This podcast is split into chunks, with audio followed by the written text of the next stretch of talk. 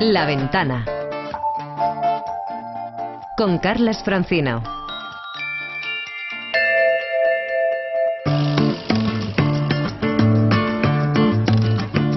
Relatos en cadena. Una historia en 100 palabras para un premio de 6.000 euros.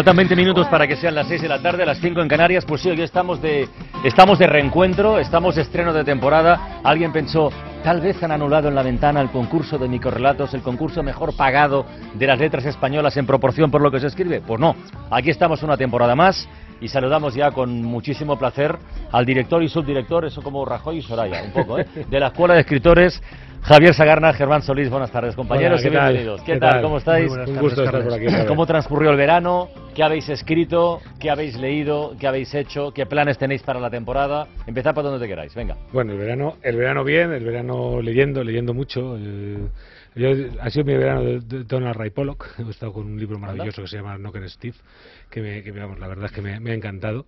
Y bueno, también ha sido el verano de Portugal y de muchos otros sitios. También por tu tierra he andado por ahí, por Cataluña. O sea, ha sido un, ha sido un verano completito, pero hace un mes que estamos aquí ya, de vuelta, ¿no? Con, con todo el, bueno, todos los cursos de la escuela que están a punto de. ¿Cuándo se pone en marcha la escuela de escritores? Eso quiero que contéis un poquito a los oyentes. Venga. Pues, pues el, el día 1 el día uno de, de octubre empezamos ya aquí en Madrid y con todos los cursos, todos los cursos presenciales de de iniciación a relato, novela. Bueno, el dinero de novela en realidad va a empezar un par de semanas después, empieza el día 16, me parece, si no recuerdo mal, pero bueno, todo lo que son los cursos de iniciación, de relato de, y de, bueno, de géneros también, de literatura fantástica, de literatura infantil y juvenil, etcétera, todos empiezan ya a partir del día 1 de octubre en Madrid. Y luego ya, poquito a poquito, también arrancamos todos los cursos en Internet, el máster de narrativa, que arrancará el día 30 con, con Luis Mateo Díez, que va a venir a hacernos la charla, la charla, inaugural. Un máster, efectivamente. Efectivamente, efectivamente. Y entonces, bueno, pues la verdad es que llenos de novedades también. No sé, Germán, igual te puedes contar alguna, ¿no? Ahí, ahí tenemos este año, tenemos un curso de redacción y práctica periodística con un maestro de, periodista, de periodistas como Miguel Ángel Bastanier. Anda. Va a estar en la escuela. Yo lo tuve de profe en la universidad hace un porrón de años, en Bellaterra. Sí, sí. Pues es un gran fichaje. es un magnífico fichaje. Tenemos también, pues eh, ya estaba, pero bueno, un curso maravilloso, dos cursos maravillosos de crítica de cine de nueva ficción televisiva de, de Jordi Costa. Los cursos que decía Javier, digamos que en la escuela hay un curso para cada persona que, quiera escribir y, las puertas en Madrid ya están abiertas. Estamos ahora en pleno proceso de matrícula y en 10 días pues todo, todo lanzado. Es una relación fantástica la que seguimos manteniendo desde la radio, desde la SER con la Escuela de Escritores y viceversa, que nació así un poco al azar, por casualidad, un verano. Fue una buena idea de Pedro, de Pedro Blanco, ¿os acordáis? y seguimos después de tanto tiempo y seguimos con los 6.000 euritos de premio a un concurso que no puede rebasar las 100 palabras, que no nos pase a la hora, de, a la hora de, revisarlo y que tiene unos resultados, yo quiero contárselo a los oyentes que no lo tengan en, en la memoria así muy fresco, unos resultados que a mí sinceramente me parecen espectaculares. Es decir, la temporada anterior, por ejemplo, recibimos 22.378 historias, 22 2.378.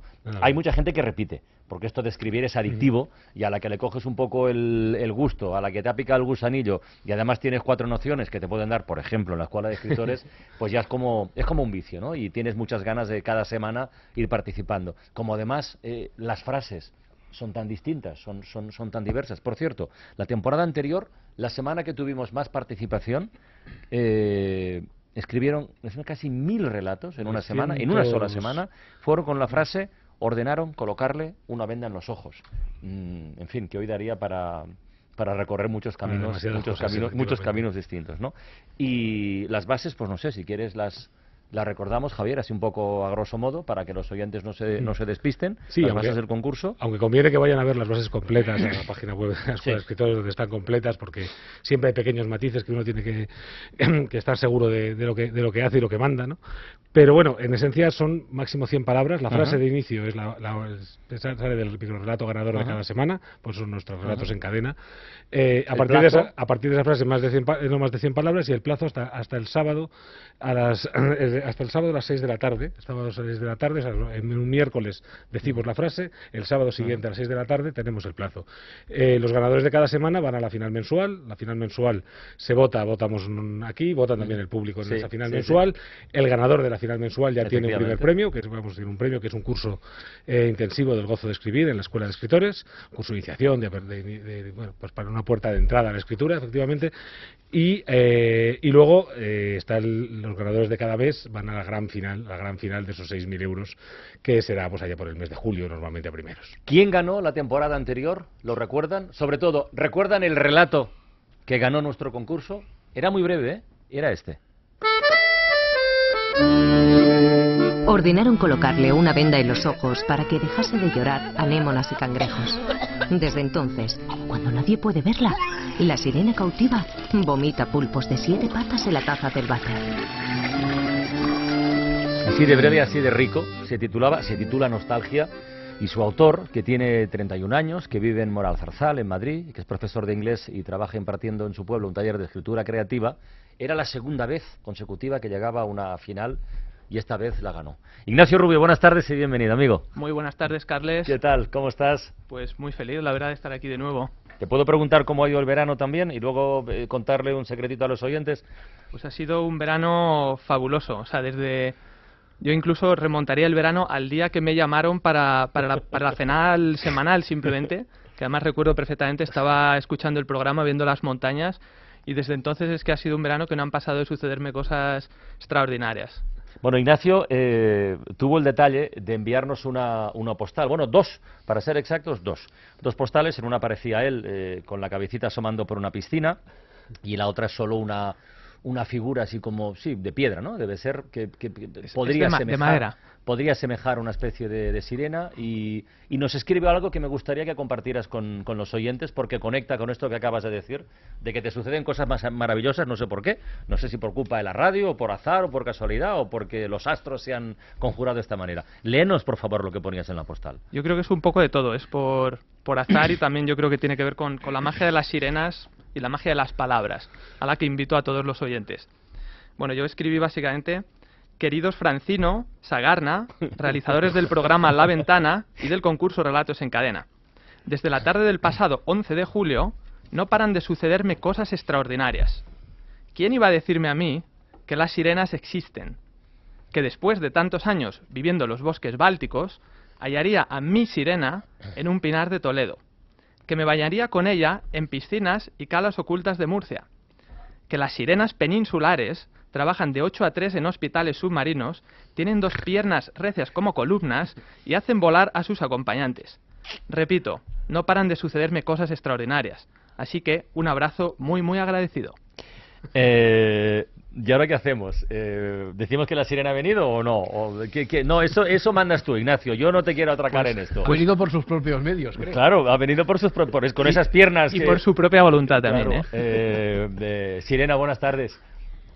Hola, buenas tardes. ¿Pero cómo se llama la sirena? Me llamo Laura. Te llamas Laura. ¿Y tenías alguna vocación de sirena hace tiempo, hace años o...? No, no, en realidad no. Ella no sabía que era sirena. no, no, no sabía, o sea, esto es una sorpresa mmm, fantástica y, y, cabe decir que el verano, gran parte del verano ha sido compartido y, y que nos han pasado cosas extraordinarias bajo del mar y en la superficie. Esto da para no para un microrelato, sino para algo bastante más extenso. He de confesarles que he metido la pata una vez más, llevo una tarde notable. ¿Qué ahora? No, primero fue con lo del plátano de Mario. Pues sí, porque ha llegado Ignacio con, eh, con su compañero hace un ratito y ah, muchas gracias por la postal. Tú eres la sirena, ¿verdad? Y se me ha quedado mirando diciendo, coño, ¿este qué dice de la sirena? A lo que Ignacio me ha soplado aquí eh, a, a la orejita. No sabe nada de la postal. No sabe nada de la postal.